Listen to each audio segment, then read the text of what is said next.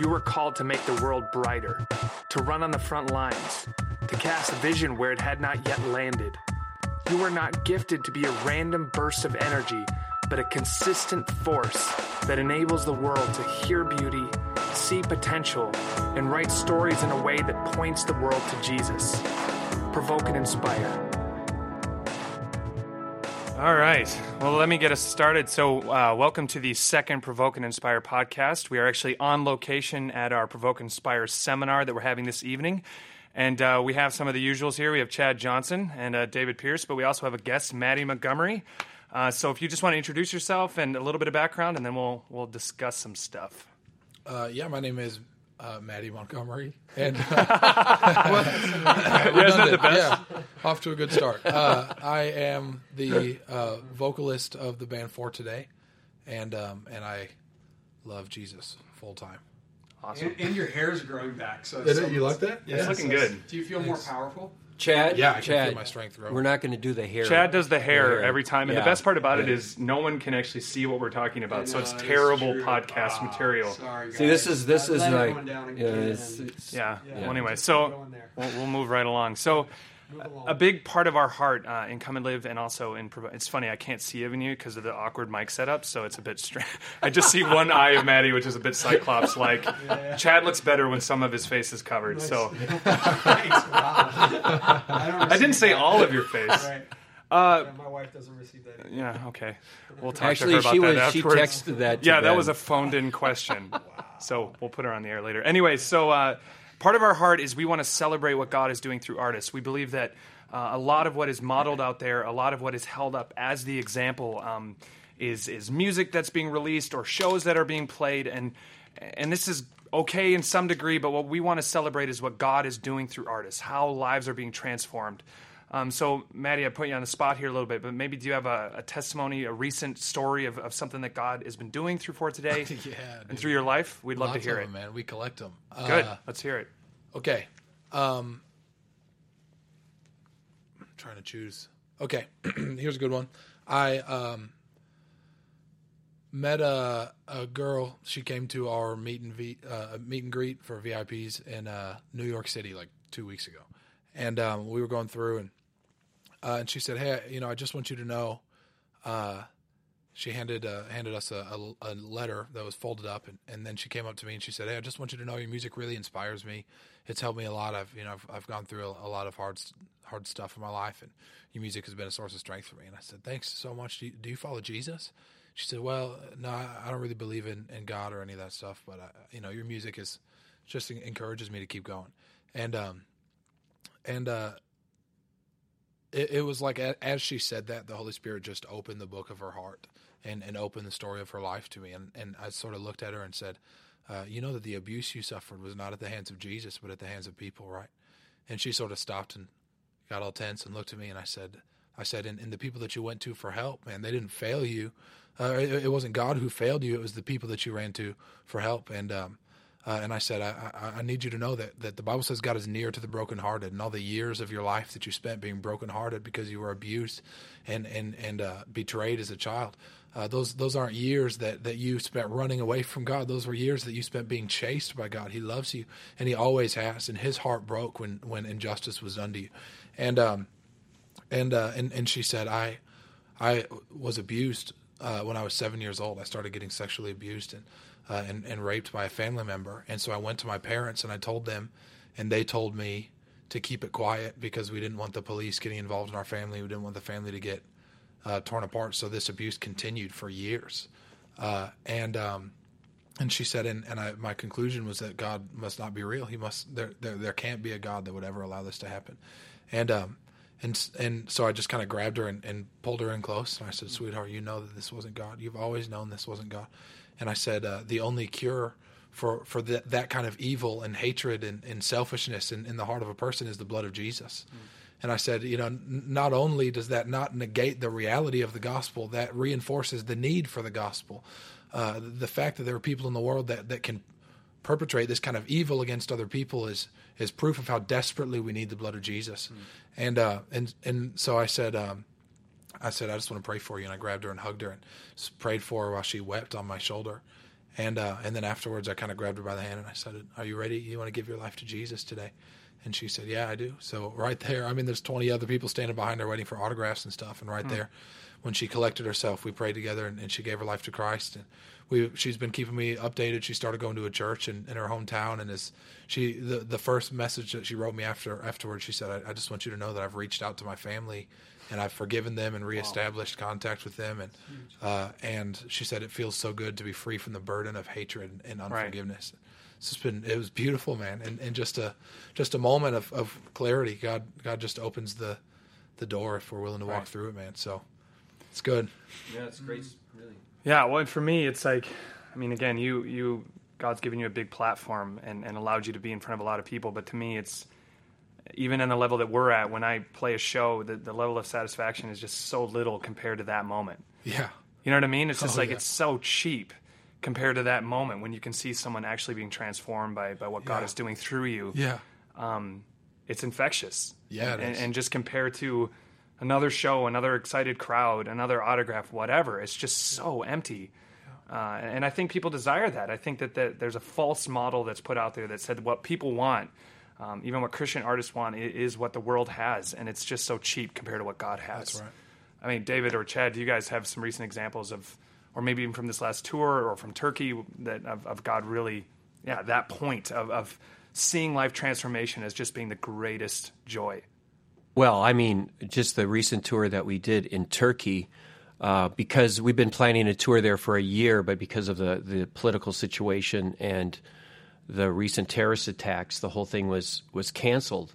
And so, and we had planned this thing for a year, but but we, you know, and you were there, Chad. We just thought we have to go. And I mean, this was not without risk because people thought maybe we, we would be attacked or the police would shut us down. Uh, but to go into these these parks and do it, so we did these unplugged shows without permission, and thousands of people came to our shows, and we saw all these people raising their hands in Turkey and saying, "I want to know Jesus." And in fact, so many people were interested that we ran out of Bibles and literature and everything. And that is like so much better than what just go, doing big shows in front of lots of people, seeing people touched by God. I mean, that is that is what makes it all worthwhile. You know, I think I think that that you know people desire to want to use their gifts for God, and they want stories like that. They want transformation, but I think the idea of um, being relevant or how to do that uh, in a in a secular way, or not in a secular way, but to a secular world. How do you do that? Because I think you fall on one end of the extreme. Either it's it's way too. Uh, it's way too using you know the, you're using Christian symbols or language that's not relevant to the secular world, or you go too far in the other extreme and you don't end up saying anything at all. Um, so, just as a general point of discussion, wh- what do you guys think? How can we be relevant? What is that line? And it's a difficult question, but what is that line between being clear, um, but also being relevant and using language that, that the secular world understands? What do you think, Maddie? you know when when I think about the sort of methodology that Jesus had, I, I, I think uh, that his and, and and the, the I guess the one thing that is coming to mind immediately is um, the woman caught in adultery. Um, that he didn't come to this woman with uh, you know a five point sermon. He didn't come to her and uh, and and um, say, well, hey, read this book, and then you know send me an email and let me know what you thought about it or, or anything like that.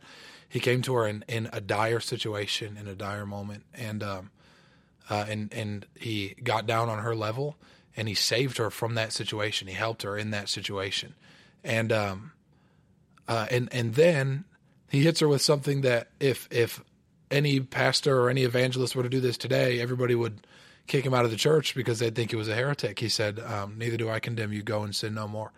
And then he leaves, and that's the end of her story.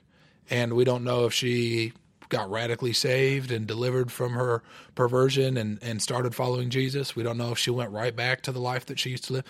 It doesn't matter because because the thing that matters is that the kingdom is being manifested, that the love of God is being presented to people, and they're being given the opportunity to respond to it. Um, and uh, and and so what uh, what I think is is really powerful about that is um, is that Jesus didn't wait until she repented to help her. Uh, he didn't he didn't wait until well you know I know that pe- these people are about to stone you to death, but are you going to turn away from your sin and follow me? If so, I'm going to help you. But if not, I don't have time for you. uh, the, the thing that he did was he presented her with help and he presented her with, with love that was not conditional uh, based upon her response or reaction to it. Uh, his love for her was something that she was going to get regardless of what she did uh, uh, secondarily or regardless of what she did uh, a- afterwards. So, you know, in, in terms of how we apply our gifting for the glory of God or, or, or to, to love or to serve people, I, I, think that we have to take their response almost out of the equation uh, in terms of our motivation. I don't preach right. to people because they might get saved. I preach to people because that's what I've been sent to do. Right. And if they drag me out of the building and they beat me to death, well, praise God. You know, if they all fall on their faces and, and uh, with broken hearts and, and they give their lives to Christ, praise God. Right. You know, my, my task is to present them with the, the gospel of the kingdom and to give them the opportunity to respond to that. And, uh, and then what they do in response to that is between them and God. But, right. you know, I, I think that what has happened in, in the church is that we have in our uh, in our I think fleshly sort of perspective uh, that that that we as preachers have so wanted to be affirmed that we tend to right uh, downplay the cost of discipleship or, yeah. or we tend to like doll up the gospel to make it seem more palatable or exciting so that people will come forward mm. at the end of our message or raise their hands or bow their heads or whatever but well yeah you know there's that i, I think the important thing is that uh, is that we love these people right. regardless of their response. And I think I think Jesus captures a brilliant balance there because he takes sin seriously. Obviously, right? He says, right. "Go and sin no more." Yeah. Um, but he's not surprised that she's a sinner either. And sometimes I feel like it, we don't get that balance right. We either think that we have to completely ignore the issue of sin because the world doesn't want to hear it, um, or we're so shocked and surprised that secular people act the way they do, and, and yeah. we we take all these moral stands, and, and there's no sense of mercy. There's no sense of connecting with them on their heart level. I mean, you look at the the way the Pharisees were treating that woman, right? Their intent for her was death, right. and and to actually use her as a as bait yeah. to to trap Jesus. Um, Jesus, by contrast, is so incredibly merciful that it actually leads to life and, and so maybe one part of relevance is is it's not just moral issues. Yeah. It's not just focusing on the you know, are we so surprised that non-Christians act like non-Christians? I mean, it just, I mean, we struggle. I struggle. Instead, it should be mercy. Yeah. It should be mercy. It should be showing the heart of the, go- of, of, the gospel. I mean, if you, if you look at Jesus, the only people that he talked to about their sin first were the Pharisees. Wow. The people on the street, he showed his love to, then he told them about their sin. Yeah. But because they saw the love of Jesus, then they wanted to give their sin. Right. You know, so it's crazy to go to secular people and talk first about their sin. They right. first need to see the broken heart of God and how He cares and His passion, yeah. and then, right. and this is the answer to that that death sentence in my life. Right. You know, but, so you know, Jesus loved people, but He still told them the truth. And I think I think sometimes what you see a lot of today is is if people say anything at all, it's about love without the truth. But if I believe right. people are in a fight, you know, going to be burned in, in, a building, and I don't tell them to escape, what kind of love is that? Right. I mean, so, so yeah, I think people need to see the love of Jesus for sure. But part of the love of showing the love of Jesus is that there's consequences if you keep going down that road. Right. You know, and you don't have to, man. You can escape. Yeah. You know, you can be right. free. You don't have to. You don't have to be a slave anymore. Yeah. You know, and not give this weak weak, uh, toothless Jesus to people. People want something strong. You know, I want something strong, and I think we that's what we need to show them is yeah, that yeah. Jesus is a, a way to escape. You yeah, know, we can we don't have to be slaves anymore. Right. I also feel like there's a there is an aspect with all those are the deep kind of the core of the issue of relevance, but there is an idea of um, how we communicate, the words we use. I think Jesus was so brilliant in his time. You know, when he was the the, uh, the symbols, the parables, the the ideas, the analogies he's used were so um, would have been so vivid for people in that time. So when he spoke of farming or fish or you know sowing and seeds, this would have made sense. And yet, I still sometimes think we're guilty of this in the church, where we we take those symbols and we apply them to a modern context, and we wonder why. Um, people aren't connecting like they were in Jesus' day. Maddie, do you, have you had any, any? What are your thoughts on the kinds of words or, or how do we communicate to a secular world without unhelpful, maybe church language or baggage? Do you have any thoughts on that? Uh, yeah, you know, I, I think that um, one of the most dangerous things we can ever do, one of the most dangerous things I, I have done in my in my life is is that I tried to crack the code for how to do ministry across the board. You know, and, and I thought, okay, I'm gonna do you know eighty percent love and mercy and twenty percent judgment and wrath, and you know I'm going to come in with some jokes, but then I'm going to get serious, and then I'm going to ask if I can pray, and this is going to right, and and so I have this, Right. I have a structure, and I can write this book and put it alongside another ten thousand books in the Christian bookstore on how to do ministry. go around and talk about it. Yeah, right. and, uh, and well, and at the end of the day, like it all boils down to you just hear Holy Spirit and obey. Right. Uh, and you know, I, I was reminded actually, Chad, when when you were talking, I was reminded about a, a woman I met in Australia, and um, she was standing nearby because some of my friends were ministering to a friend of hers, and I, she's probably sixty five, and um, she had a bottle of whiskey under her arm, and I turned to her and I said, "Do you know Jesus loves you?" And she kind of laughed it off and said, "I hope so." And I said, "No, do you know Jesus loves you?" And what a like cliche statement, you know. We put it on all of our signs, and people have heard it a million times.